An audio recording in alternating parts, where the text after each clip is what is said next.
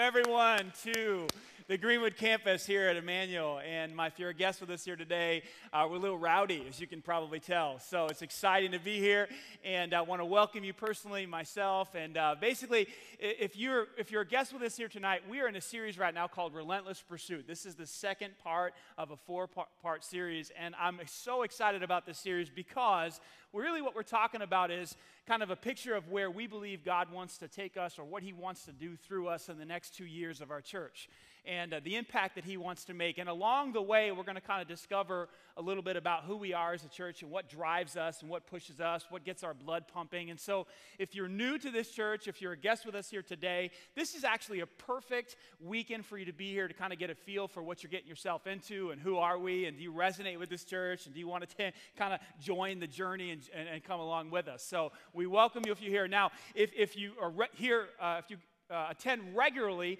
this is a great service for you, a great series for you, because this is a picture of all of the things that resonate with you that you have come to love about this church.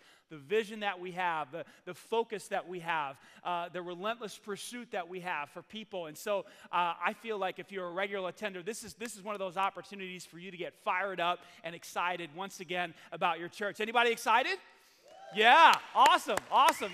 Still a few of you not there yet. That's okay. We're come along. You'll, I think you'll come along in this series. So, it, basically, uh, a couple of years ago, a guy came down, a gentleman came down front here, and he said, "Hey, what's going on around here? Like this, this church is different. There's a whole bunch of people coming here, and and and and what's the there's, there's like an electricity in the air, and and I quite honestly, I don't remember what I said to the gentleman, uh, but that question has stuck with me for years now. Like, what is going on here? Like, why have so many people put their faith in Christ? As you, as you heard just a few moments ago, uh, over, over a thousand people, almost 1,400 people have put their faith in Jesus Christ. That's just, that's just, that's not normal. Like, what, what's happening? We've got these three partnerships uh, overseas in Nicaragua and Haiti and Colombia that, that over a thousand people have accepted Christ in the last two years in other countries that, that we partner with. Like, there are incredible things going on here. And what is the answer to all of that? And so I've been thinking about that, thinking about that.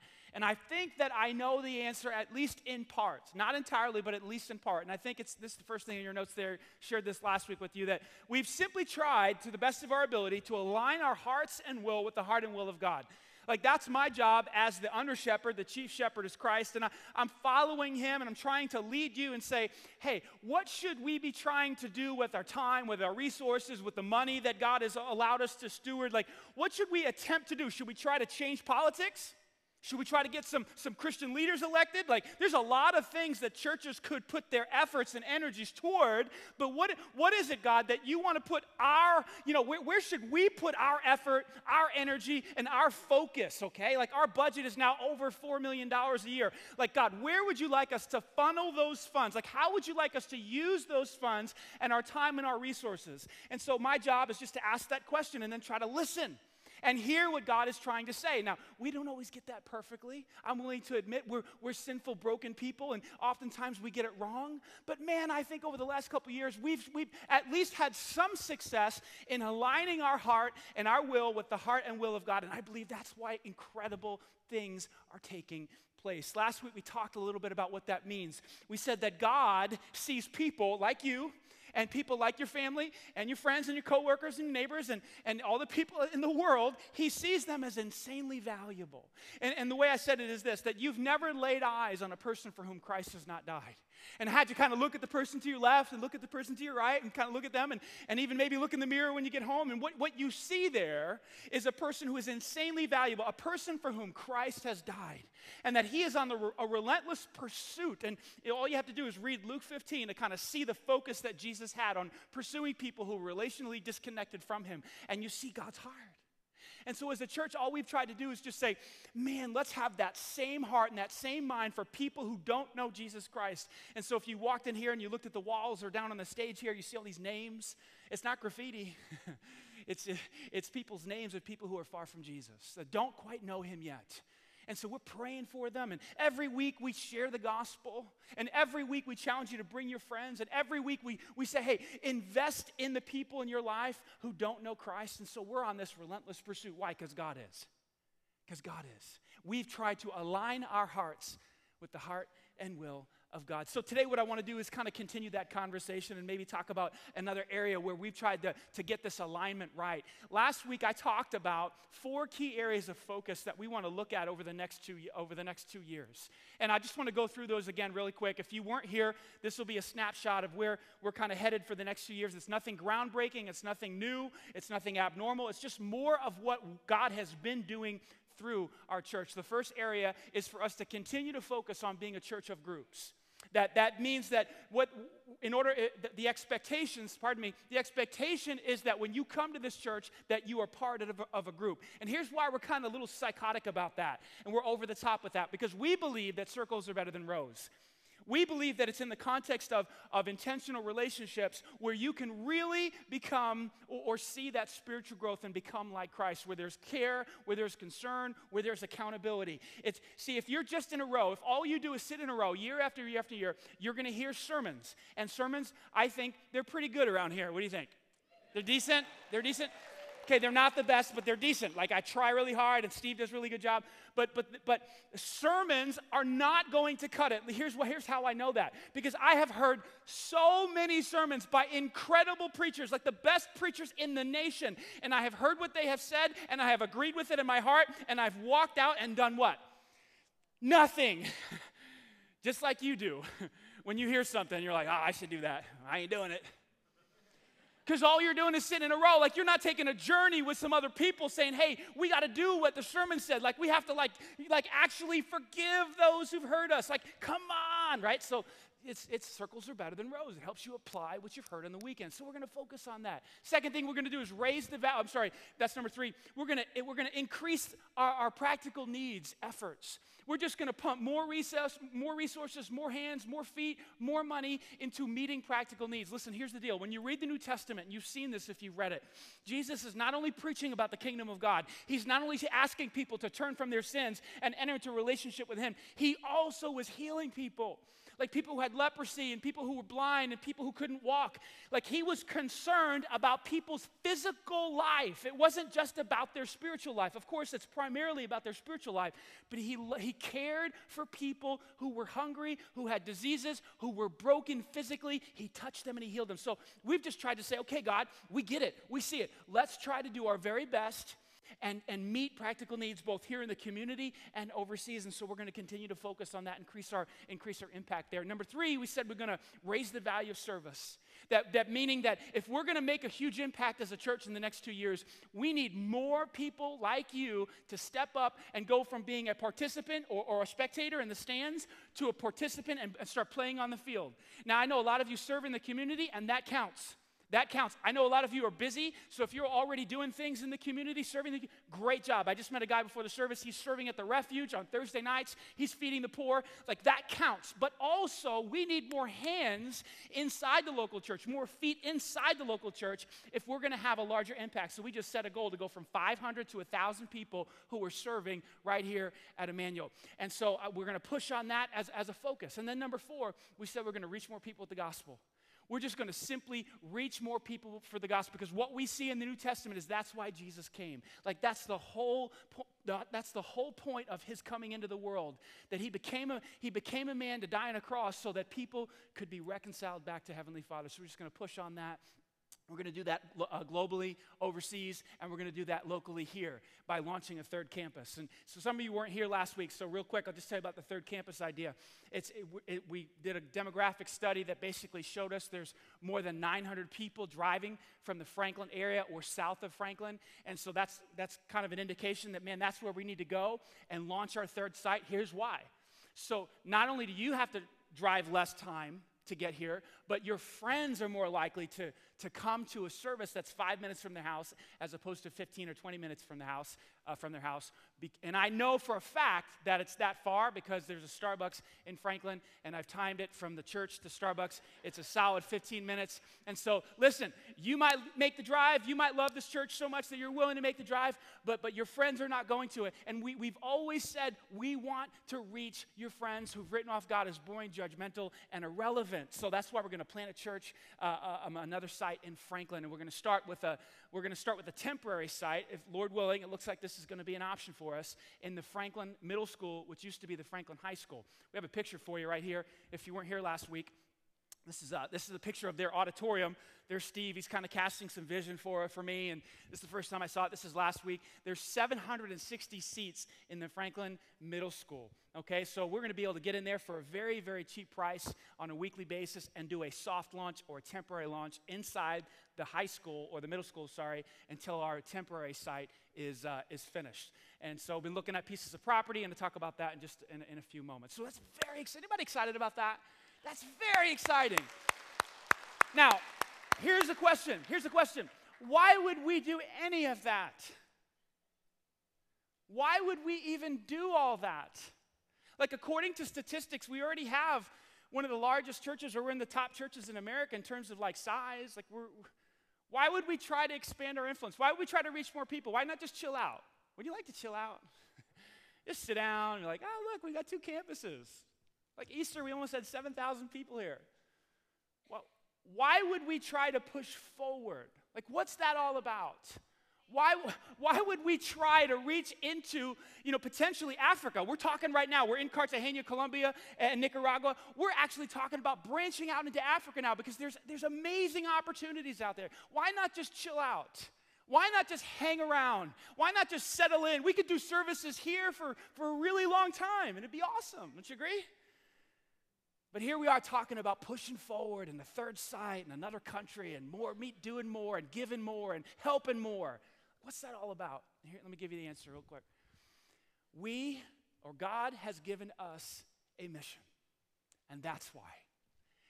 God has given us, the church, individual Christ followers, as we're going to see in a moment, a mission. We are on a mission. The last one of the, some of the last words that Jesus spoke to his disciples before he went back to heaven after he died and rose again was the Great Commission. This is what Jesus said in Matthew chapter 28. Jesus came into his disciples and he said, Listen, guys, I have been given all, all authority in heaven and earth. Like, I'm in charge. I'm the top dog, okay? I run the whole show. Therefore, since I'm in charge, watch this go and make disciples of all nations, all people groups over the whole globe. And here's what I want you to do I want you to baptize them in the name of the Father, Son, and the Holy Spirit. That's more than just water baptism. Yes, it involves water baptism, but it is the immersion into life with the Trinity. It is immersion into life with God, it is immersion into the kingdom of God. Baptism, to dunk, to, to immerse into the life of something, right? And then he says this teach these new disciples to obey all the commands that I've given you. See, Jesus had a way, he had truth, he brought with him commandments, a new way to live. I want you to teach these new disciples to obey these teachings. And watch this, guys, I'm going to be with you until the very end of the age. Did you know? Did you know that Jesus is with us right now? Not because I'm special or because you're special. It's just a promise he gave. As you try to fulfill this mission I've given you, I'm going to be with you. I'm going to be assisting you. I'm going to be helping you. I'm going to be opening hearts. I'm going to be providing resources. I'm going to open up opportunities for land. I'm going to do these things. Why? Because I'm with you. This is my mission. I'm giving it to you, and I'm going to help you. And that's where I get my courage.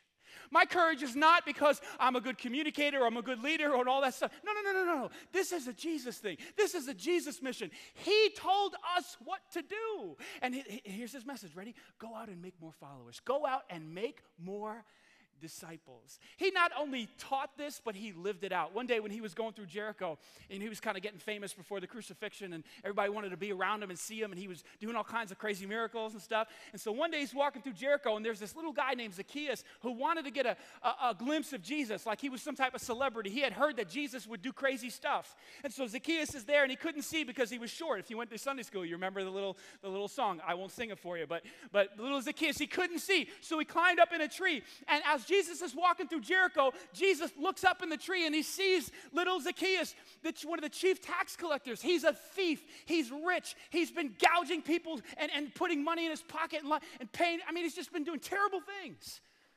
And Jesus turns and he looks at Zacchaeus and he says, "Zacchaeus- come down from that tree. I I'm going to be a guest at your house tonight. So Zac- Zacchaeus comes down. He's so excited. He, Jesus and him, they, they start going off. And of course, Jesus' critics who see this all happening, they're like, there he goes again. Hanging out with sinners. What's he doing? A rabbi shouldn't do that. Doesn't he understand? Holy people don't mix with unholy people, right? There's his critics. Verse 7 says that. But then something incredible happens in Zacchaeus' house. He puts his faith in Christ and he does a 180. And then Jesus makes this awesome statement that could be the mission statement for our entire church and everything we do. Watch this Luke chapter 19, verse 10. This is what Jesus says For the Son of Man has come to seek and to say it with me and to save the lost. What was he doing that day walking through Jericho? He was seeking and he was saving the lost. Not in some general vague sense of with for all humanity. Yes, that's true, but individual people like Zacchaeus. Come down out of that tree. You and I, we're going to have supper. You are going to find everything you've been looking for in money you're going to find it in me. And he was saved. I want you to inter- I want to introduce you to a modern day Zacchaeus because it happens by the hundreds around here. I wish we could tell every story. We can't. There's so many people getting saved. It's, it's unbelievable. I just want you to hear one modern day, today story of a Zacchaeus. Her name is Samantha. She was invited by a guy named Stephen that I led to Jesus Christ in 1998 or 2000, I can't remember, on the steps of our church out front when I was the youth pastor. I led Stephen to Christ. All these years later, he starts dating this girl named Samantha, and he invites her to church. And I want you to hear how her story goes. Check this out. Hi, everyone. My name is Samantha Plant. So, my life before Christ was full of anxiety, fear, jealousy, sadness, um, anger. Um, I grew up in a home full of domestic abuse um, with a father that chose drugs and alcohol before us children. We didn't really go to church as a family, so I didn't really grow up to know Christ. I kind of just went through life thinking that if I was a good person who didn't do any harm to others or who even helped others, that maybe I could earn my way into heaven. Um, I didn't really feel like I needed God to be that good person. Um, and so I went through life just striving to be as best as I could be, hoping that that would be enough to get me into heaven. One weekend, Stephen Barnett, my boyfriend, uh, invited me to come to church with him. And at that point in our relationship, we had been together for four and a half years. And prior to that weekend, never once even mentioned God's name. So when he invited me to come to church with him, I was a little thrown off and caught off guard. And so I denied his invitation and let him go by himself. Um, the following day was the start of uh, my journey through the IU Physician Assistant Master's Program. And it was during this first week we were introduced to a lady who walked us through a meditation segment. And there was one um, comment that she made to us that I'll never forget. She told us uh, that you will all one day be medical professionals who will help others attain a healthy lifestyle. And it's important not to forget that health includes body, mind, and spirit. And it was at that time it spoke with me because I had realized that just that previous weekend I turned down an invitation to do just that, nourish my spirit. Um, so I was invited, luckily, the next week. Once again, Stephen reached out and invited me, um, asked me to at least give it a shot, and I said, why not? So I did.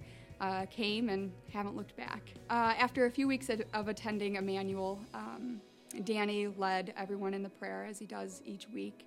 And the tug on my heart from God and the presence of God was undeniable. Um, he led me through the prayer, and I, I spoke every word of it and um, was just overwhelmed by God's love and acceptance. And it was the first time that I truly felt accepted by God and loved by God. And it was just so overwhelming. I was bawling the entire time. I was too nervous to go grab a one year Bible at that time, and we were walking out to my car, and he was like, Are you okay? You're, you seem to be walking kind of slow. Is everything all right? And he turned to me at that time and said, You said that prayer, didn't you? And I agreed and I said, "Yeah, I did." And he goes, "Oh my gosh, let's go back inside. Let's get you a Bible." So it was I was really glad that he was there with me and um, encouraged me to go back inside and fight the crowd and get up there and get a Bible and uh, it's been incredible. The past two years have just been um, more than I could ask for. This church is truly amazing. I really resonate with music. I don't know about a lot of people, but um, our worship time in the morning really resonates with me and just helps me grow. Um, definitely, Danny's action steps really help me um, apply what we learn through the weekend and allow it allow me to apply that to my daily life throughout the week. And that's really been helpful for me. After about six months um, it seemed as though life was kind of turning against me. Uh, my faith was kind of put to the test. And from december um, of 2013 until may of 2014 i lost four family members and five friends just taking a new perspective and um, learning, I guess, from my past and just kind of learning from Jen as well the fact that, you know, pulling ourselves towards God, even though we may not have the answers for some of the things that occur to us in this life. Um, not everything is for us to know. We just have to trust in God and know that God is looking out for us and that He's carrying us through um, some of the lowest valleys that we might experience. Well, through the past year, just the sense of peace and joy that I was able to experience, even through um, everything that seemed to be going wrong, he was still able to pull me and hold me together. Um, was I, something about that just really resonated with me and um, just showed me that you know God's real. He's there and He is able to provide that comfort that you might need in um, some of your weakest times. Since accepting Christ into my life, I've experienced His love, grace, and mercy on a daily basis. God's presence in my life has allowed me to feel more joy than I've ever experienced before.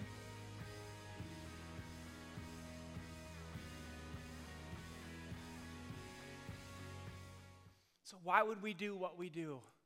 Why would we try to push forward and, and, and reach more people for Christ? It's because we want to reach more Samanthas. See, here, here's the truth you have Samanthas in your life, don't you? Maybe it's a Jody or a Jill or, I don't know, a Kimberly or somebody. Maybe it's a John or a Jim or Richard or somebody.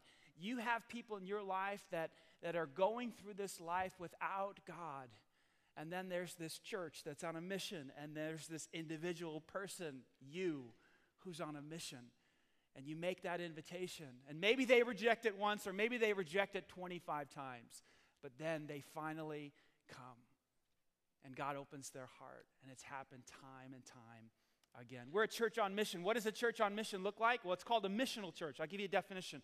A missional church defines and organizes itself around the idea that it is God's agent in the world to perform his will. We just believe that. We don't get it perfectly, as I mentioned earlier, but we just believe that we are a church on mission. We are a missional church. We just don't have services because it's the weekend. Oh my gosh, if it ever gets to that point, I'm out of here. Like I'm to quit because I can't do that. That's just boring as all as all, you know, get up. I mean, I just can't do it. I've got like like God has put a mission in our heart. We're not going to do services because it's the weekend. We're going to do services because you have friends and family members and coworkers who if they if they were to die today without Christ, they'd spend eternity with, apart from him. You see, we're on a mission. You know, Paul is our example here. You say, is there somebody other than Jesus we can look to? Yeah, it's the Apostle Paul. He's, he was just fanatical about this. One of my favorite passages I came across as a young Christian was Acts chapter 20, verse 24. Paul was knocked off his horse. He was told directly by Jesus what to do. I mean, that's pretty cool, don't you think? Wouldn't that be awesome if Jesus just came into your bedroom and just told you exactly what to do? That's kind of what happened with Paul, right? And so Paul had this mission with his, uh, with his life. Listen to what he said in Acts chapter 20. But my life is worth nothing to me unless I use it, watch this, for finishing the work assigned me by the Lord Jesus. Like he got an assignment, a, a specific assignment from Jesus Christ. Watch this. What is it? The work of telling others about the good news about the wonderful grace of God. He was on mission. He was planting churches with his life. Everywhere he went, he was talking to people who didn't know God. They would get saved. He would do it in the streets, he would do it inside the temple. He was a man on a mission. And some of you are hearing that and you're going, Good for Paul. That's awesome. But that ain't for me. I'm just a math teacher. I'm just a CPA. I just, I'm just a stay at home mom, stay at home dad. I'm not Paul. Come on. You, you expect me to live like that? Like my, my life is worth nothing to me unless I, you know, preach the good news? Like, come on. Is that really for me? Is that really for you? Isn't that, well, it, no, Danny, that's for you. See, you're the paid pastor. You're, you're full time. You're full time Christian. You're a professional Christian. That's what you are. You do, you live like Paul. Like, I'll just kind of get on with my life and raise my kids and try to save for retirement and then move to Florida when I get older and collect seashells. You know, like, let me do my thing and then you do your thing, right? Come on. Come on. That's not, that was, that was, that's not the message. Listen to what Paul said about you in Second Corinthians chapter 5. He's talking to the Corinthians. These are not paid staff members. These are not professional Christians. These are just people that have put their faith in Christ. Watch what he says. So we are Christ's ambassadors, God's representatives. God is making his appeal through who? Us. And then he says, We speak for Christ when we plead, come back to God. See what he says four times. He says, Listen, this is a we thing. This is an us thing. This isn't the paid staff. This isn't the pastor. This is all of us. If you are a Christ follower, you are, your message is this to people who don't know Christ come back to God. In fact, look at your neighbor right now and say, Come back to God. Go ahead, you can do it. Let's have some fun. This is your message, so you got to get used to saying this. So I'm going to help you. Look at the person next to you and say, Come back to God. See? See, some of you need a little bit more practice. This is your message. If you're a Christ follower, you're pleading with people. Some of you are sitting there like this. really? Really? Like this, this is your, this is your, you're to live this, and when, the, when it's the right time, you're to speak it. Listen, come back to God. God, God is begging you through my body, through my voice, through my life. Be reconciled to Him. Come back to Him. Charles Spurgeon, who was known as the Prince of Preachers, listen to what he said. He, he was kind of, he got mean sometimes when he was preaching. Listen to what he said. Every Christian is either a missionary or is an imposter. Like if you, he, he's basically taking it to the next level. Like if you're not willing to say, hey, my message is come back to God, like be reconciled, like if you're not willing to be a missionary, you're a fake. Whoa. Now, some of you want me to go there, but I'm, I'm not that mean. I'm to assume you didn't know, okay? I'm to. I'm to assume that, that this is this new job description of ambassador of Jesus is something you just now found out about, okay? But now you know. Like you are supposed to be on mission with your whole life. And your message is very simple. Will you come back to God? See, Jesus has made a way. He's broken down every wall, He's broken down every barrier. You just come to Him in faith and you can be reconciled to Him. Like that is your life message. You see that? This week, this week, the, my, my friend texted me, he said, Man, I got a, I got a buddy who, who's, who's uh, of a different religion and, and, and I've been building this relationship with him, and he wants to meet at Starbucks, and he's going to bring his holy book, and I thought it'd be good if we bring our holy book and we talk. You know, and I, you know, and I'm getting this stuff, and I'm like, are you kidding? I'm starting to get, you know, happy inside, you know, I'm starting to get jittery. I'm like, of course, you know, what time? And let's set it up. So two o'clock, we met this last week and, and we're just there at Starbucks. And of course, we're at Starbucks. I mean, come on. And we just start to break out you know, both holy books and compare and contrast and why do you, why, what's, why do you need Christ and this and that. I was able to explain with my friend, with this other dude who, whose Christ is pursuing. He's on a relentless pursuit for this guy. Uh, we were able to talk about the differences between religions and talk about why Christianity makes sense. And it was glorious. This dude, my friend, he's, he's in construction. He didn't have time to do this stuff. He runs a company, see? But, but, but see, his message, his life message is will you come back to God? Will you, will you put your faith in Christ? And that's what every single one of us are to be doing with our lives. And, and, what, and so, what does it actually look like? Like, what is, it a, what is a disciple? Because that's what we're trying to make, right? And that's the question. What is a disciple? And if we don't know the target, how can we make one, right? So, we got to know what we're up against. Like, so, a disciple in, in your notes there is somebody who is becoming like Christ. He's just, he's a, a, a person that is uh, from the inside out, you know, looking, acting more like Jesus as the days and weeks and the months go by. Listen to what Jesus said in Luke chapter 6, verse 40. Jesus said it this way Students are not above their master, or they're not greater than their teacher, but the student who is fully trained will become like his teacher. What is Jesus saying? You guys are my students. And as you enter into full training, as you would into a marathon or some type of competition, as you as you fully train yourself, guess what's going to happen? You're going to become just like me. That is the goal. Jesus wants you to become just like him from the inside out, where your natural behavior and your natural responses are Christ like instead of fleshly or sinful. And so, what it looks like is as you follow Christ and you train and you enter into things like fasting and solitude and, and, and scripture memorization and confession of sin, and you do these types of things, the fruit of the Spirit begins to develop inside of you, the very character of Christ, which looks like this.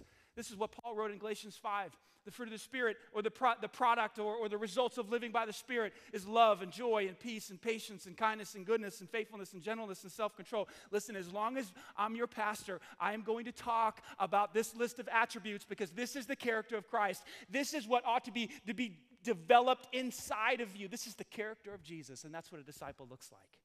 Where their natural responses and behaviors are Christ like. That awesome? Now, does if you had natural responses and behaviors that kind of look like this, wouldn't that be a, a, life that's attractive to you? Look, look, here's me. Sign me up.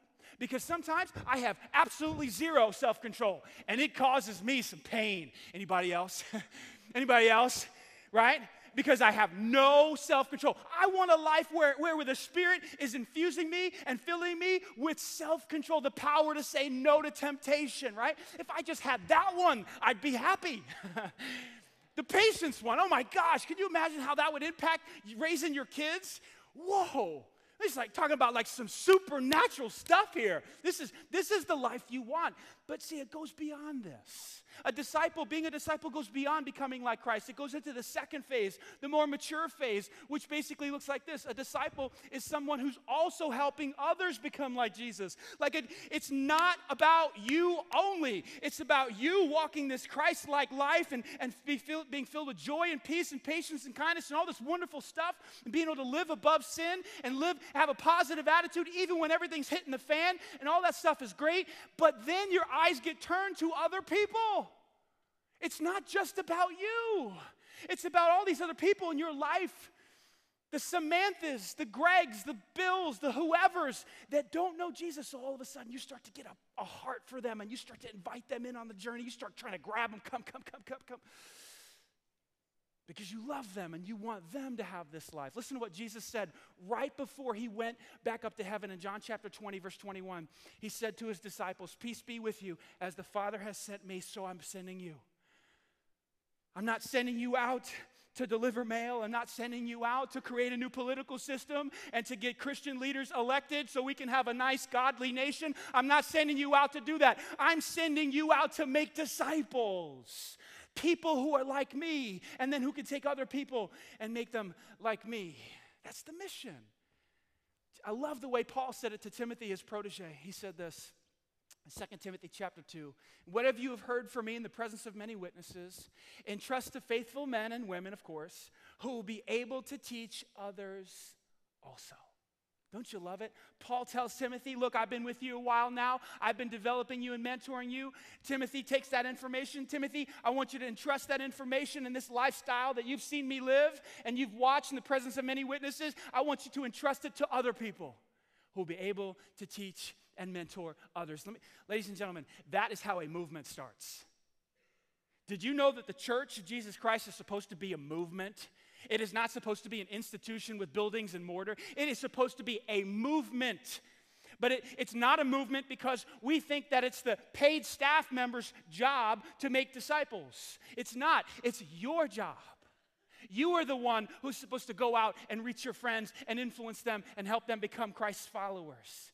See, if we just rely on the paid staff and the senior pastors or whoever to do it, we're gonna, we're gonna do this thing called addition. We're gonna add people to our church and the church will grow and we'll add some folks. But it will not multiply. And there is a huge difference between addition and multiplication, ladies and gentlemen. Do you agree with this?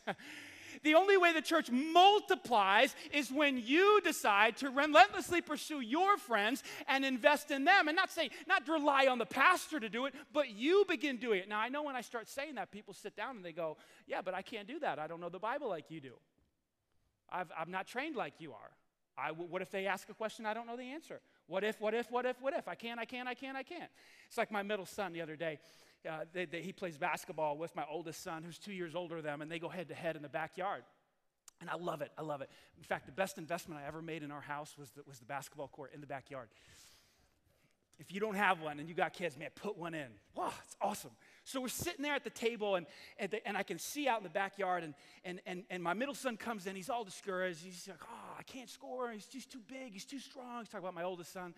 And I said to him, I said, here's what you got to do. You got to listen to me. Ready? First thing is you got to listen to me because I know this stuff. You got to go left. Like he knows you're going right every time. So he just he just he just stuffs you, you know? So go left. And I've been working on him with his left hand. And I said, just go left. And when you go left, when you get to the point where you're about to score a layup, take take your right shoulder and kind of and kind of push it into his chest. Now, don't foul him, but just kind of get, get him over here, get him in his chest, and then take your left hand and get it out wide like this and kind of scoop it up off high off the glass. Oh, I can't do that. Yes, you can. Oh, I can't. My left hand's too weak. Andrew's too big. You can. Just listen to me. Go out there. Go out there. You put it right in him. You do the thing. You can do it. I mean, you've got to do this with your kids, right? Because all they're going to keep saying is, oh, I can't do it. I can't do it. So, so he goes, all right, all right, I'll try it. So he goes back out. I told him, I said, You're going to miss the first 10, don't worry about it. You're going to hit the 11th one. So, so, so he goes back out there. I kid you not. Andrew heard none of this, right? So he goes back, he fakes left, goes this, go, goes, fakes right, goes left. He does the thing, he puts the thing, and he goes in. I'm not kidding. Jackie and I were just sitting at the table. I was sitting there, I went, Holy cow! I jumped up. I opened the door, I ran outside. I picked him up. I was jumping. I was, I was squeezing him. I said, You're the man. It was an awesome moment. I will never forget it in all my days of parenting my children. Is that really parenting, though? I don't know. Maybe it's coaching. I'm not sure. It's definitely parenting. Come on. And, and so here's, here's what I learned about him, and here's what I learned about me years ago. The reality is, we don't think we can do it. We lack confidence. I don't know the Bible. You could come up with a hundred reasons why you can't make a disciple. And that's why you haven't made a disciple in 10 years, some of you, maybe 20. Sure, you attend church on the weekends, but have you made a disciple in your life as a Christ follower? And You say, No, I haven't. Because you got a whole list of reasons why. One of them is it's the pastor's job. I blew that out of the water today, didn't I? you can't use that one anymore. 2 Corinthians 5:20. Come on. You're an ambassador. right? So so what, what is the what's the holdup? You, you see, you got to get over this thing where it's like I can't do that. I don't know. I remember when I was a, uh, early on in my walk. I know I'm going over time. Please forgive me, but I, uh, here's the deal. I was early on in my walk, and I had a guy at Liberty University look at me in the face and said, "You can do this." And I was like, man, you don't understand. I'm, I, I can't even quote John 3.16 to you. Like, I can't do this. And he just looked at me and said, no, you can. You got six guys. You're going to be a hall leader. You spend time in prayer. You look at a Bible verse. You help them out. You hear their, you pray with them. And I was just like, okay, so you're lost, dude, because I'm not going to lead these guys astray. Like, I'm, I don't know the Bible, right? But I started anyway. I started anyway. I jumped in. It made me read. It, I had to start studying. I had to start learning. I they had questions I didn't have answers. And I just hung in there and hung in there and hung in there. I started learning and growing and learning and growing. And then it led to another thing and another thing and another thing. And now I'm a, now I'm a pastor. Listen, I'm not saying everybody needs to be a pastor. That's not what I'm saying. I am saying that you need to start. Even though you got all kinds of sin in your life, even though you got all kinds of reasons not to start, you need to, you need to understand that God has called you to make disciples. And if He's called you to do it, He's going to empower you to do it, He's going to train you to do it, and I will help you on this journey. Isn't that awesome? That is what we are called to do. It is about multiplication, not addition. You with me? So, how do you get involved in all this? Well, there's five quick ways. I, have mentioned them last week. Number one, pray. Pray your guts out. Number two, you, you start to serve, grab a towel somewhere, jump in. Number three, get in a group or start to lead a group. And that's the area where we just spoke about. How do you make disciples here at this church? Well, you would be, step into a group leadership position where you can invest directly into people's lives and help them to become like Christ. Number four, relentlessly pursue your friends. Man, that you've got to and c- continue to love on them and, and, step into opportunities to share with them uh, who Jesus is, or, or even just to invite them to, your, to the appropriate environment. And then number five, invest or participate financially. This is probably the one over the next two years that's going to make or break us right here. See, what we need each week is about $91,000 a week. I'm not, I'm not worried about that. I'm not worried about that one bit because I believe in you guys. I believe you're going to participate. Those of you who don't participate financially, I believe you're going to. $91,000 is right within our reach. You want to know how I know? I know that for a fact because for the last eight weeks, we've averaged $89,000 a week. So 2,000 more dollars a week is almost nothing for a church our size. So I'm not worried about that. Here's, here's the chunk I got sh- I to share with you that I didn't share last week. In order for us to launch this third campus in Franklin, we're going, it, we can do it within the budget uh, of, of $91,000 a week. I'm not worried about that. What I'm concerned about is getting the piece of property to start if God should lead us to a piece of property. Other, the, uh, uh, the other option is to, to an abandoned building of some sort that's empty that we can renovate. And we're open to that. But if it's a piece of property, we don't have the money for the piece of property right now. We have the money to get all the AVL equipment, which is awesome because we paid off our debt. We've been saving our money. We could get the, the projector, the screens, the audio visual, the sound system, all that stuff. It's, it's very expensive, but we have that money. We don't have the money for the land. And so we need to have that as quickly as possible. So if a piece of land props up, we can grab it. So I've been talking to some donors behind the scenes, just a few. So far, we have $120,000 committed to that piece of property. It's going to be about 400,000. So I'm going to continue to talk to people who have the means to help out that way. But in the meantime, what I'm going to challenge you to do, if you want to participate financially, no pressure here. This is your opportunity if you want to step in through the month of May, what we figured out is that if 1,400 families gave $200 each during the month of May, above, above and beyond your normal giving, $200 each family, 1,400 families, we would raise $280,000 in the month of May. And that would give us the complete 400,000 to go ahead and p- purchase a piece of property in Franklin and, and keep the ball rolling. So that's what's on the table right now. That's the opportunity. I'm, I'm excited to do that. I hope you're excited to do that. I think it's totally within our reach to do that. Now, I'm not going to put pressure on you to do that because that's not what this is about. This is an opportunity that God has laid before us. If you should choose to jump in, you are going to be able to say, I had a part in that. I helped get that piece of property. I helped, I helped to, to build that second or that third campus. And that's what I want for you. I want you to be involved. Why? Because, because we are a church on a mission. Very clearly given to us by Jesus Christ. And so I want, the way I want to wrap this up right now is by inviting those of you who are here today, you were invited by a friend, you're, you're, you're in this spot that Samantha was in, that she didn't know Christ. And, and Stephen Barnett invited her and she heard the gospel. And this is what I want you to hear today as we close out. Jesus said this in Luke chapter 19, verse 10. I'll go back to it. For the Son of Man came to seek and to save those who are lost. Like Jesus is pursuing you. He loves you. He died on the cross for you. And He would say to you today if you don't have faith in me, put your faith in me. And what I'll do is I'll wash you, I'll clean you, I'll wash your sins away, and I will make you a new man and a new woman. I will give you eternal life. And so, if you would like to receive eternal life today and have a relationship with Jesus Christ, I'm going to invite you to say the same prayer that Samantha prayed and many, many other people have prayed. And you will receive eternal life today by putting your faith in Christ for the forgiveness of your sins. So, I'm going to ask you to bow your head and close your eyes. If, this, if that's you right now, you know who you are because you feel led to it. Just say these words to Christ. He's listening. Dear Jesus, I know that I'm a sinner, and I know that I've broken your laws. But I also have heard and now know that you died in my place. You paid the penalty for my sin. You've been seeking me. You've been searching for me. And today I put my faith in you for the forgiveness of my sins. I trust you. Help me from this day forward to live for you, to honor you, to obey you. I pray this in Christ's name. Amen.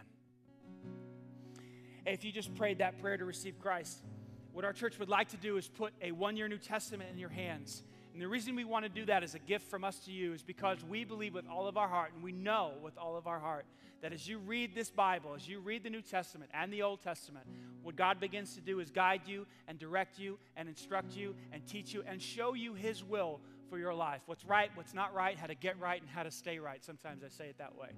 And so, if you prayed to receive Christ today, we have tables in the back to my right and to my left. If you're in the balcony, you can come on down and grab one. Just tell them you prayed to receive Christ, and they'll put one of these in your hands. Anybody excited about what God is doing in our midst?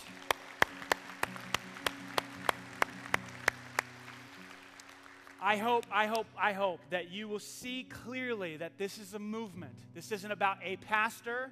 This isn't about a church. This is about what God is doing in the world today. If you ever ask yourself the question, why doesn't God just come back and just stop all the craziness, stop all the madness? We've got countries trying to get nuclear bombs, we got people chopping people's heads off. We got awful things happening in the world. You ever think about that? Like, why doesn't God just come and stop it all? Here's why. Here's why. Ready? One reason. Because there's still people He's seeking after and saving and starting a relationship with the earth. And when all of that is said and done, He will come back and He will end it all. Does that make sense? We're on a mission to seek and to save those who are lost. Let's pray. Heavenly Father, when we open your word, we find clarity, we find insight for what we are to be doing with our lives today. We are your ambassadors. As though you were literally pleading with people through us come back to God. Help us to embrace that. Help us to live that. To make disciples of all nations with the time and the resources and the talents that you've given us. And we will give you all the glory and all the honor. It's in Christ's name we pray. Amen. I love you. I love you. I love you. God bless you. See you next week. Bring a friend.